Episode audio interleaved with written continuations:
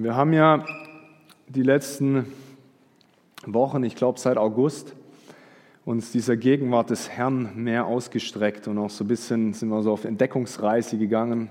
Wer ist der Heilige Geist? Was tut er für uns in unserem Leben? Und wer sich erinnern kann, letzte Woche haben wir dann über, über Gott geredet, dass er inmitten von unseren Schwierigkeiten ist. Nicht, dass er der Ursprung unserer Schwierigkeiten ist, ja. Er ist ein guter Vater, der möchte, dass es uns gut geht. Also er ist nicht der, aber selbst wenn wir Schwierigkeiten erleben, dann ist Gott so großartig und so wunderbar, dass er uns in diesen Schwierigkeiten begegnet. Selbst im finstersten Tal fürchte ich kein Unglück. Warum? Denn du bist bei mir. Dein Stecken und dein Stab, sie trösten mich. Im Angesicht meiner Feinde bereitest du mir einen reich gedeckten Tisch.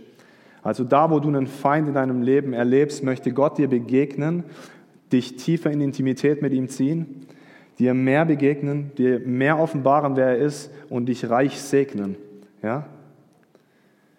Heute, Annette hat es schon gut eingeleitet, heute habe ich eine Predigt vorbereitet, die nicht so ein leichtes Brot ist. Es ist keine populäre Predigt, die man ganz gerne so predigt. Es ist nicht alles Friede, Freude, Eierkuchen, alles ist super. Nee, ich, ich, ich habe einfach empfunden und wir haben das empfunden im Austausch auch in der Gemeindeleitung, dass das passend ist und dass das gut ist. Dieser, ähm, ich habe es genannt, dieser, der Preis der Nachfolge. Jesus nachzufolgen hat einen Preis. Ja, wir bekommen ewiges Leben. Ja, der Heilige Geist nimmt Wohnung in uns. Er möchte, er segnet uns mit Friede, Freude und all diesen Dingen. Ja, es ist toll mit ihm, aber es ist auch ein Preis, der dahinter steckt. Es kostet dich was, es kostet mich was. Es hört nicht an dem Punkt auf, wo du Ja sagst zu Jesus und dann ist ein für alle Mal alles fertig. Wenn wir einmal vor ihm stehen, wird er uns fragen, hast du mich gekannt? Kennen wir ihn? Haben wir ihn kennengelernt im Hier und Jetzt, haben wir uns auf diese Suche begeben, haben wir uns hingegeben. Wie dieser Jeremy gesagt hat, Annette hat dann einen coolen Satz gesagt, unsere Hauptbestimmung auf dieser Erde ist, ich würde noch hinzufügen, ihn kennenzulernen und ihm ähnlicher zu werden. Christus ähnlicher zu werden in unserem Verhalten, in unserem Wesen, in dem, was wir ausstrahlen.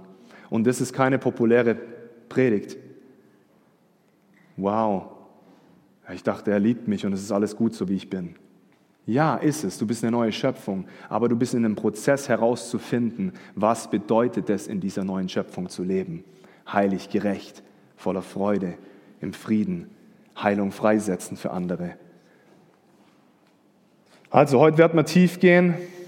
Ich glaube echt, dass es an unsere Substanz geht. So ging es mir auch in der Vorbereitung. Ich will einfach kurz beten. Okay? Lasst uns mal unsere Augen gemeinsam schließen, wenn ihr möchtet. Vater, ich danke dir, dass du uns einen wachen Geist heute Morgen gibst. Und ich danke dir, dass es gut tut, wenn dein Schwert kommt, das Mark und Bein trennt, Dinge von uns abschneidet. Vater, und ich lade dich ein, Heiliger Geist, dass es nicht meine Worte sind, Vater. Ich danke dir, dass kein Geist der Verurteilung hier ist, Vater, sondern ein Geist der Berufung und ein Geist der Bestimmung, Jesus.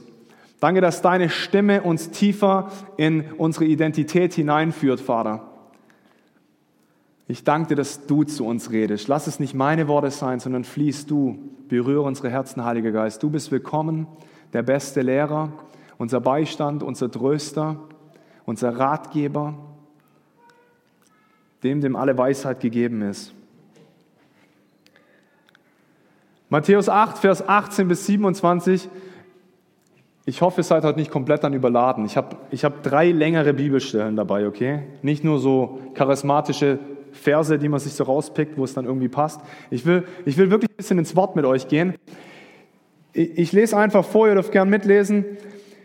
Die Menschenmenge, die sich um Jesus drängte, war so groß, dass er seinen Jüngern befahl, mit ihm auf die andere Seite des Sees hinüberzufahren. Da sprach ihn ein Schriftgelehrter an. Meister, sagte er, ich will dir folgen, wohin du auch gehst.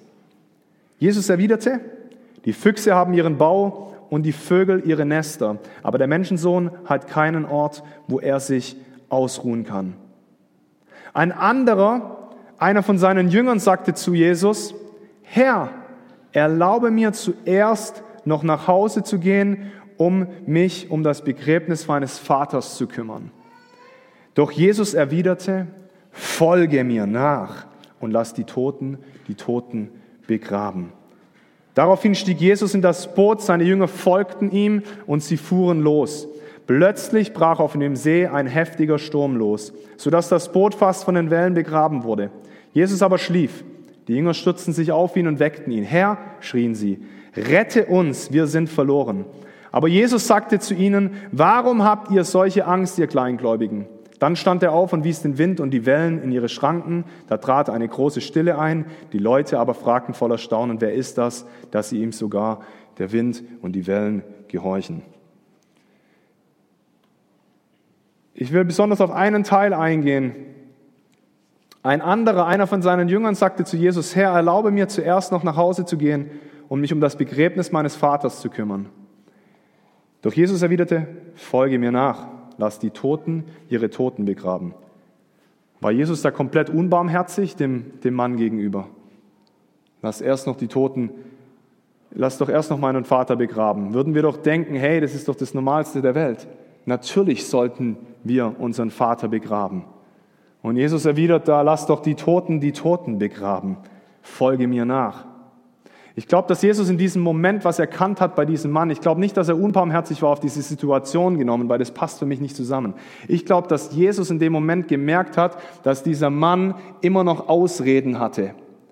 Ja, Jesus, ich will dir zwar nach, aber warte noch, erstmal muss ich meinen Vater begraben. Erstmal noch das machen. Erstmal brauche ich einen guten Job. Erstmal brauche ich genug Geld auf meinem Bankkonto, dass ich dir nachfolgen kann. Erstmal brauche ich eine gute Community, eine gute Gemeinschaft. Erstmal brauche ich erstmal muss ich geheilt werden. Erstmal brauche ich meinen Frieden. Erstmal, erstmal, erstmal, erstmal. Und Jesus entgegnet dem und sagt, lass die Toten die Toten begraben. Folge mir nach. Deine erste Priorität in deinem Leben sollte nicht dieser Umstand sein, sondern ich will deine Priorität sein. Schau auf mich und folge mir. Das oben hat auch überhaupt keinen Sinn, oder? Wo dieser Schriftgelehrte sagt, Meister, sagte er, ich will dir folgen und wohin du auch gehst. Jesus erwiderte, die Füchse haben ihren Bau und die Vögel ihre Nester, aber der Menschensohn hat keinen Ort, wo er sich ausruhen kann. Ich glaube, auch da entgegnet er diesem Mann, ja, bist du wirklich bereit? Und dann, was passiert, nachdem dann nachgefolgt wird? Jesus sagt dann also, lass uns ans andere Ufer gehen. Und was passiert in dieser Nachfolge, in diesem Prozess? Das Erste, was passiert ist, es entsteht ein Sturm und die Jünger werden herausgefordert. Das ist ein Preis der Nachfolge. Jesus nachzufolgen heißt nicht, dass alles immer super gut in deinem Leben sein wird und alles immer wunderbar sein wird und es dir immer gut gehen wird. Es gibt sogar mehr Versprechungen darüber im Neuen Testament, dass uns Verfolgung herrscht. Jesus verspricht uns, wenn du mir nachfolgst, dann wirst du in Verfolgung kommen. Das erleben wir hier gar nicht in Deutschland. Und sobald eine Kleinigkeit geschieht in unserem Leben, sind wir groß am Mosern. Ja, aber Herr, ich dachte, alles wird super gut und alles wird super einfach und alles wird super schön. Das hat Jesus nie gesagt. Ich weiß nicht, wo wir das hernehmen. Ja, er erlöst uns. Und ja, dieses Wort Errettung so zu heißt, geheilt, befreit und erlöst. Also an Körper, Seele und Geist. Wir werden erstmal erlöst, unsere, unser, unser Geist, unsere Seele wird erlöst, ja, wir werden befreit und wir werden geheilt. Amen dazu und da wollen wir hin und das wollen wir erleben, dass sein Reich kommt, wie im Himmel so auf Erden und im Himmel gibt es keine Krankheit und im Himmel gibt es diese Schwierigkeiten nicht. Und da kommen wir hin und das erleben wir auch. Letzte Woche haben wir so ein starkes Zeugnis gehört von dieser Heilung mit den Blutbahnen. Amen. Und trotz all dem hat Jesus nicht versprochen, dass immer alles super ist und super leicht ist. Ihm selber ging es sogar so. Nachdem er den Heiligen Geist empfangen hatte, war das Erste, was der Heilige Geist getan hat, was? Er hat ihn in die Wüste geführt.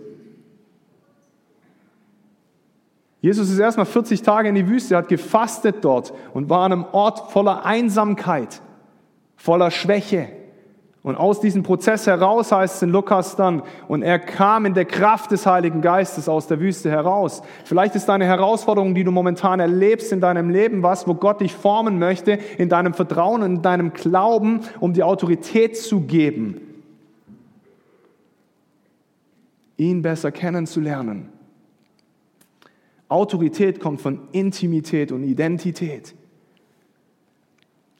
Autorität in deinen Gebeten wächst, wenn du intime Zeit mit dem Vater verbringst und dabei erkennst, wer er ist. Und indem wie du erkennst, wer er ist, erkennst du, wer du bist. Er ist ein liebender Vater, heißt, ich bin ein geliebter Sohn. Und das ist dann Identität. Und wenn ich in dem, wenn ich in dem stehe, in dieser intimen Beziehung, herrscht Autorität und meine Gebete verändern sich komplett, weil ich weiß, wer dahinter steckt. Kleiner Exkurs. Ich glaube, dass viele gerufen werden, aber nur wenige vollkommen Ja zu diesem Ruf sagen. Sagst du vollkommen Ja dazu? Oder nur, ja, heute am Sonntag passt es mir ganz gut. Also so von 10, 10.30 Uhr bis 12 Uhr habe ich Zeit. Jetzt ist fünf nach, äh, das ist mir jetzt schon wieder ein bisschen zu lang, der Gottesdienst. Hört da dann schon wieder die Nachfolge auf? Ja, aber daheim steht Essen auf dem Tisch. Oder hältst du so lange noch durch und heute Nachmittag ist es, ja, aber ja, okay, jetzt, jetzt reicht es. Oder morgen dann oder im Laufe der Woche. Wie sieht deine Nachfolge aus? Wie sieht unsere Nachfolge aus? Nachfolge heißt nicht nur Wunder zu tun und nicht nur auf diesen Höhen die ganze Zeit zu sein. Nachfolge heißt, ihm zu vertrauen, und das sagen wir auch wenn wir heiraten, in guten wie in schlechten Zeiten. In guten wie in schlechten Zeiten halte ich an dir fest und an deiner Liebe fest, Vater. Weil du besser bist wie alle Schätze dieser Welt. Nachfolge heißt, sein ganzes Tun und sein ganzes Handeln von Gott verändern zu lassen. Dein ganzes Tun und dein ganzes Handeln von Gott verändern zu lassen. Wir werden bei der Errettung zu einer neuen Schöpfung, zu einer neuen Kreatur, die völlig heilig und gerecht ist. Amen. Und unser Handeln hinkt manchmal ein bisschen hinterher. Das heißt nicht mehr, dass du dich verändern musst, weil du bist bereits am Kreuz verändert worden. Aber was es jetzt ist, ist, es ist eine Entdeckungsreise. Was wurde denn verändert? Und je mehr du diese Identität erkennst, dass du heilig und gerecht bist, desto mehr fängt es an, dein Handeln zu verändern, dass du anfängst, heilig und gerecht zu handeln. Versteht ihr das? Macht das Sinn?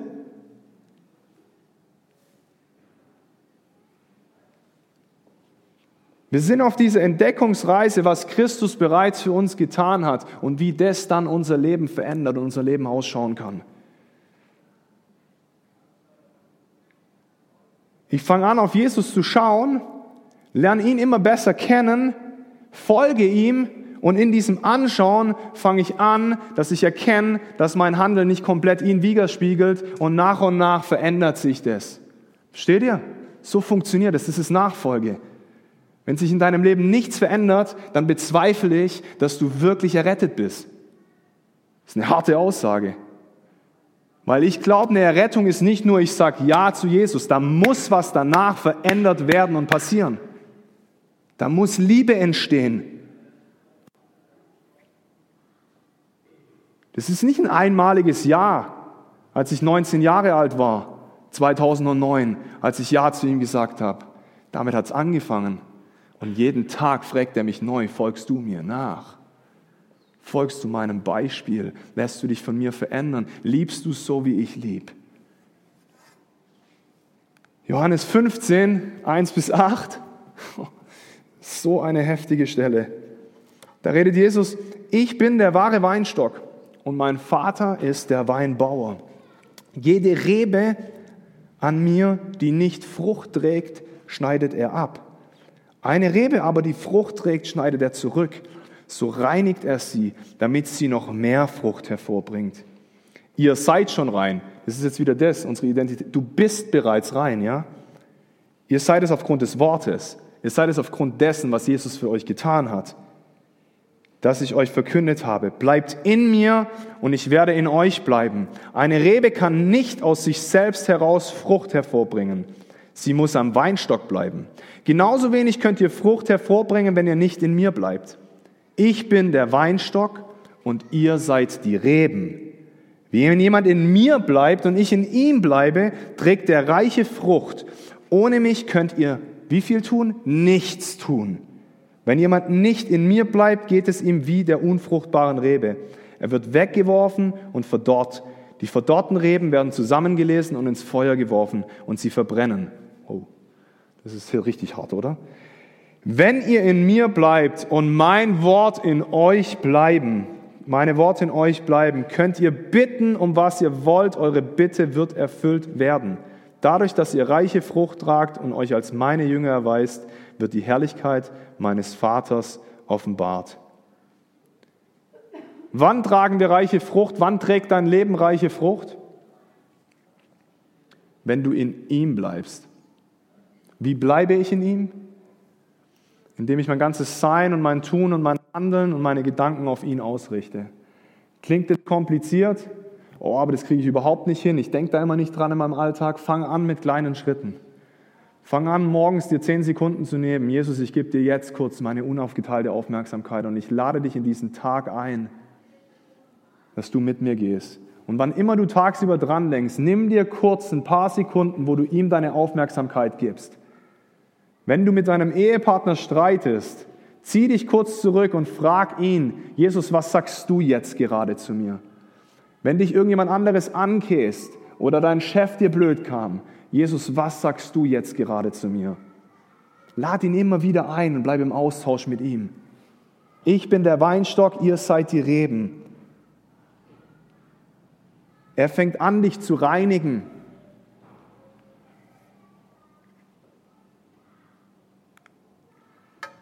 Ich habe das mal vor einigen Monaten in der Predigt gesagt, glaube ich zumindest.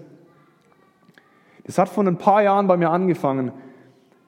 Und es ist völlig konträr irgendwie zu dem, wie wir uns das vorstellen. Wisst ihr, Beschneidung vom Heiligen Geist fühlt sich gut an. Wir denken immer, da muss man Angst davor haben. Buße fühlt sich gut an. Ihn an dein Herz ranzulassen, fühlt sich gut an. Am Anfang rebelliere ich immer.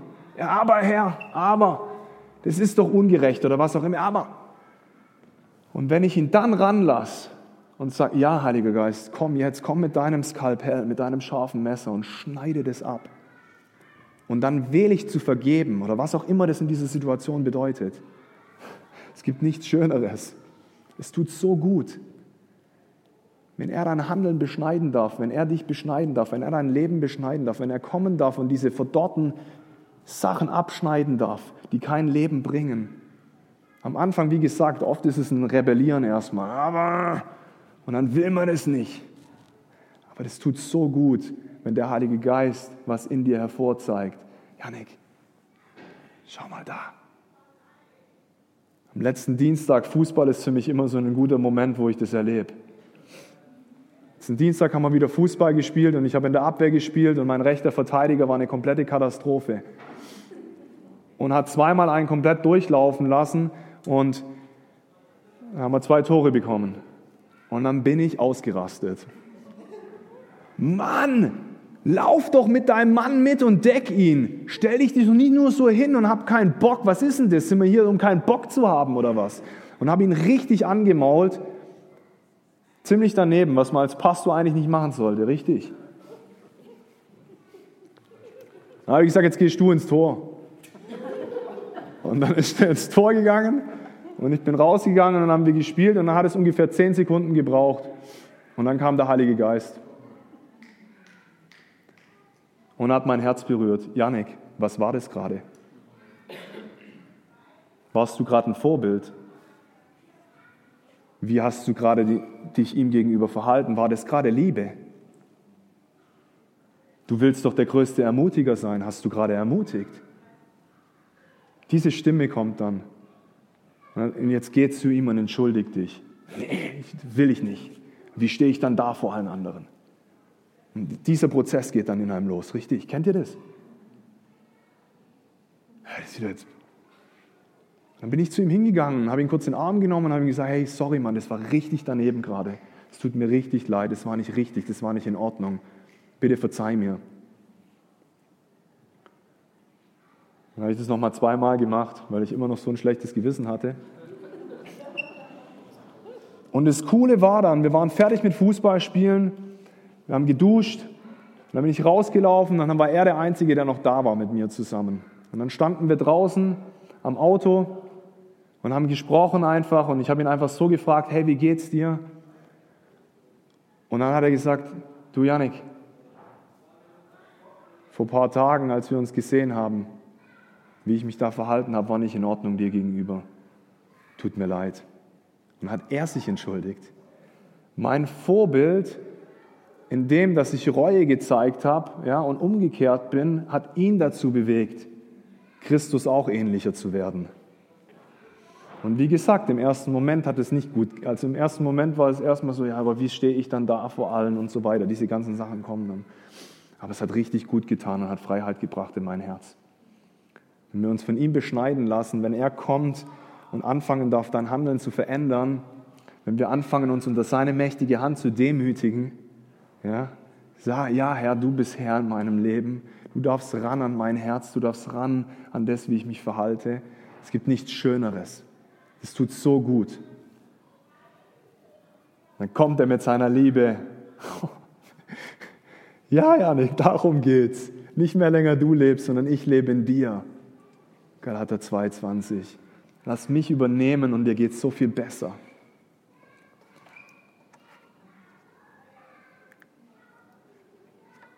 Das ist die letzte Stelle, die wir uns angucken.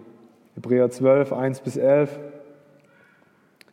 Wir sind also von einer großen Schar von Zeugen umgeben, deren Leben uns zeigt, dass es durch den Glauben möglich ist, den uns aufgetragenen Kampf zu bestehen. Also diese Bibelstelle, Paulus schreibt da und davor, ja, das ist okay. Ihr lest dann ab Vers 4 mit, okay? Ich lese jetzt den ersten Teil. Ich hab, wollte das nicht alles auf die Folie, das war zu viel, sonst wäre noch erschlagener. Also, wir sind hier in Hebräer 12, ich lese ab Vers 1 und Paulus schreibt hier, nachdem er in Kapitel 11, ist übrigens eines der ermutigsten Kapitel in der Bibel, Kapitel 11 ist über die ganzen Glaubenshelden, über die, die uns vorangegangen sind. Und Paulus listet da auf, was, was die erreicht haben und wie sie Gott vertraut haben und ihm geglaubt haben, okay? Und, und dann schreibt er, wir sind also von einer großen Schar von Zeugen umgeben. Du und ich, wir sind jetzt gerade von Zeugen umgeben im Himmel, die bereits diesen Glaubenskampf vor uns gekämpft haben. Okay? Und von, von denen redet er hier. Deren Leben uns zeigt, dass es durch den Glauben möglich ist, den uns aufgetragenen Kampf zu bestehen. Die Menschen, die vor uns rangegangen sind, die Menschen, die Jesus nachgefolgt sind, an deren Zeugnis können wir erkennen, dass es möglich ist, das Gleiche zu tun, ihm bedingungslos nachzufolgen in jeder Situation. Oder das Schritt für Schritt zu lernen, dass wir da hinkommen, dass wir dann in jeder Situation ihm nachfolgen, okay? Deshalb wollen auch wir, schreibt dann Paulus, wie Läufer bei einem Wettkampf mit aller Ausdauer dem Ziel entgegenlaufen. Weil andere das vor uns getan haben, weil mein Vater an Christus geglaubt hat, will ich das auch tun und diesen Wettlauf bestreiten mit aller Ausdauer dem Ziel entgegenlaufen. Wir wollen alles, jetzt geht's los, wir wollen alles ablegen, was uns, von die, was uns beim Laufen hindert, uns von der Sünde trennen, die uns leicht gefangen nimmt und unseren Blick auf Jesus richten, den Wegbereiter des Glaubens, der uns ans Ziel vorausgegangen ist. Weil Jesus wusste, welche Freude auf ihn wartete, nahm er den Tod am Kreuz auf sich und die Schande, die damit verbunden war, konnte ihn nicht abschrecken.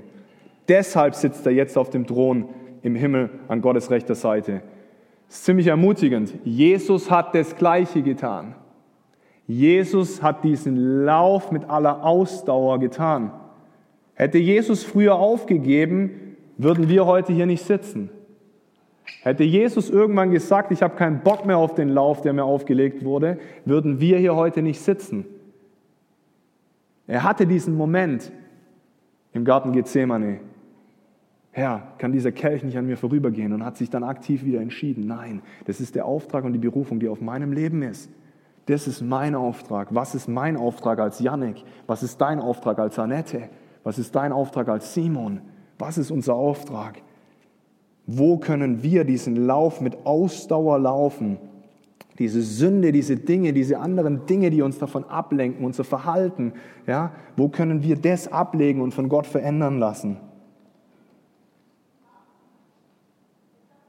Wenn ihr also in der Gefahr steht, müde zu werden, dann denkt an Jesus.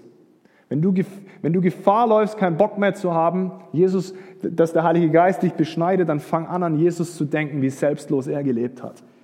Dann denkt an Jesus. Wie sehr wurde er von sündigen Menschen angefeindet und wie geduldig hat er alles ertragen. Wenn ihr euch das vor Augen haltet, werdet ihr nicht den Mut verlieren. Und jetzt fangen wir an, gemeinsam zu lesen. Bisher habt ihr den Kampf gegen die Sünde, den wir alle zu führen haben und in dem ich, auch ihr steht, noch nicht das Leben lassen müssen. Außerdem dürft ihr jenes ermutigende Wort in der Schrift nicht vergessen, das an euch als Gottes Kinder gerichtet ist.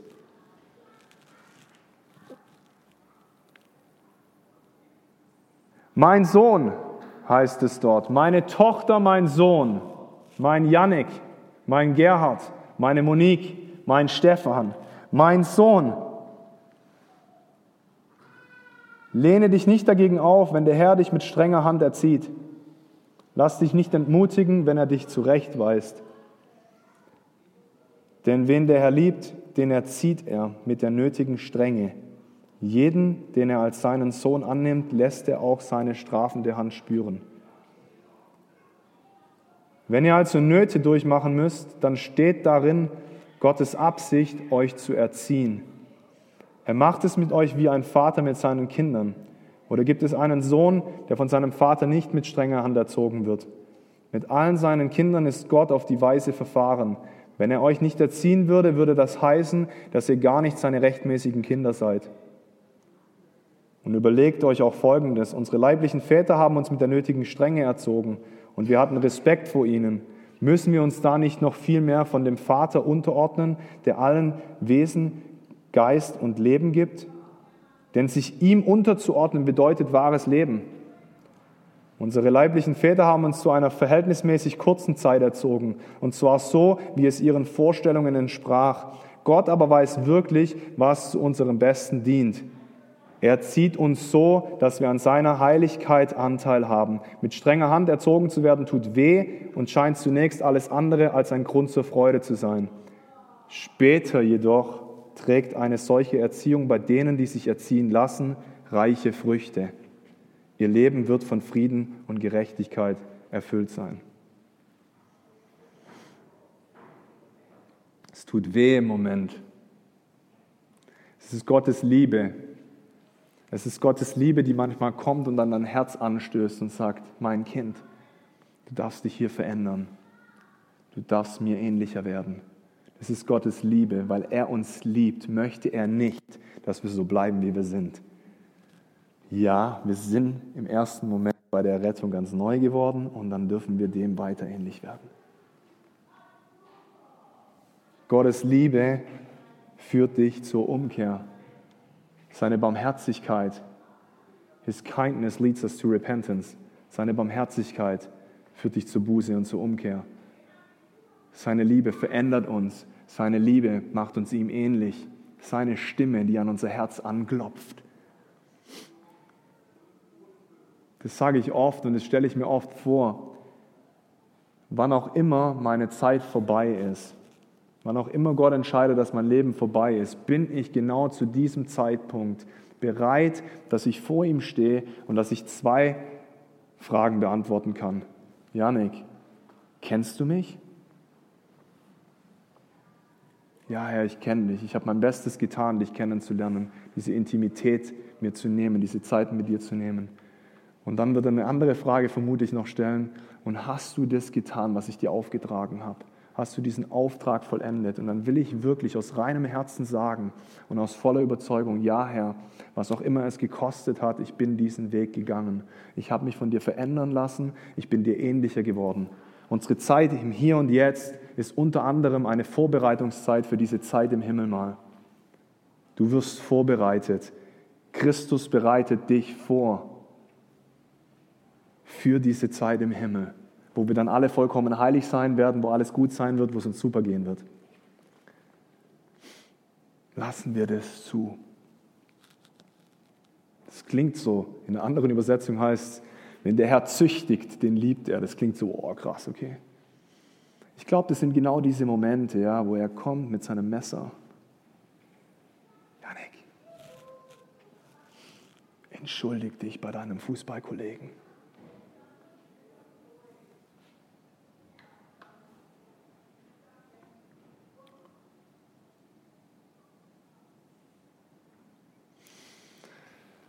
Gähnende Stille.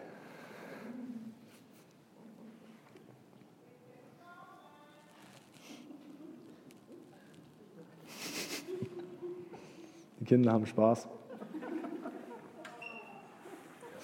Mir ist eines noch wichtig. In dem ganzen Prozess mit der Beschneidung ist eines wichtig. Wenn diese Stimme, die du hörst, dich in Verdammnis führt, ich bin nicht gut genug, bin nicht toll genug, ich mache es nicht richtig, ich kann es nicht, ich bin schlecht, ich bin sündig, wenn das die Stimme ist, die dich überführt, dann ist es nicht der Heilige Geist. Die Stimme des Heiligen Geistes führt uns immer tiefer in unsere Identität als Sohn und Tochter Jesu. Die Stimme des Heiligen Geistes ist nicht Verdammung, sondern Überführung. Versteht ihr? Sie macht dich ihm ähnlicher.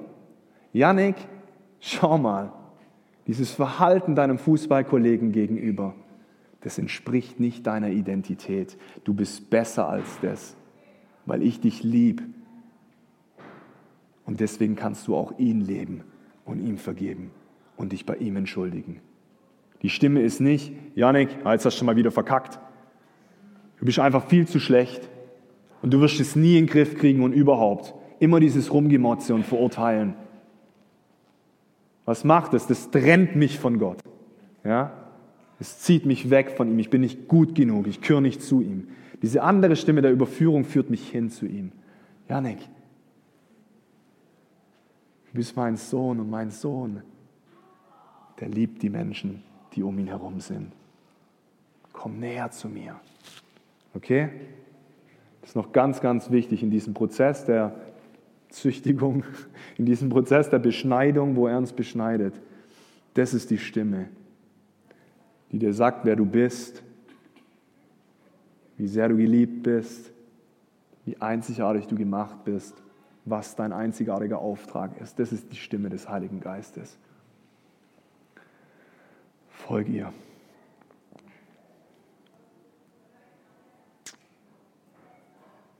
Gut, Sollen wir noch beten? Ja, komm, lass uns noch mal einmal aufstehen.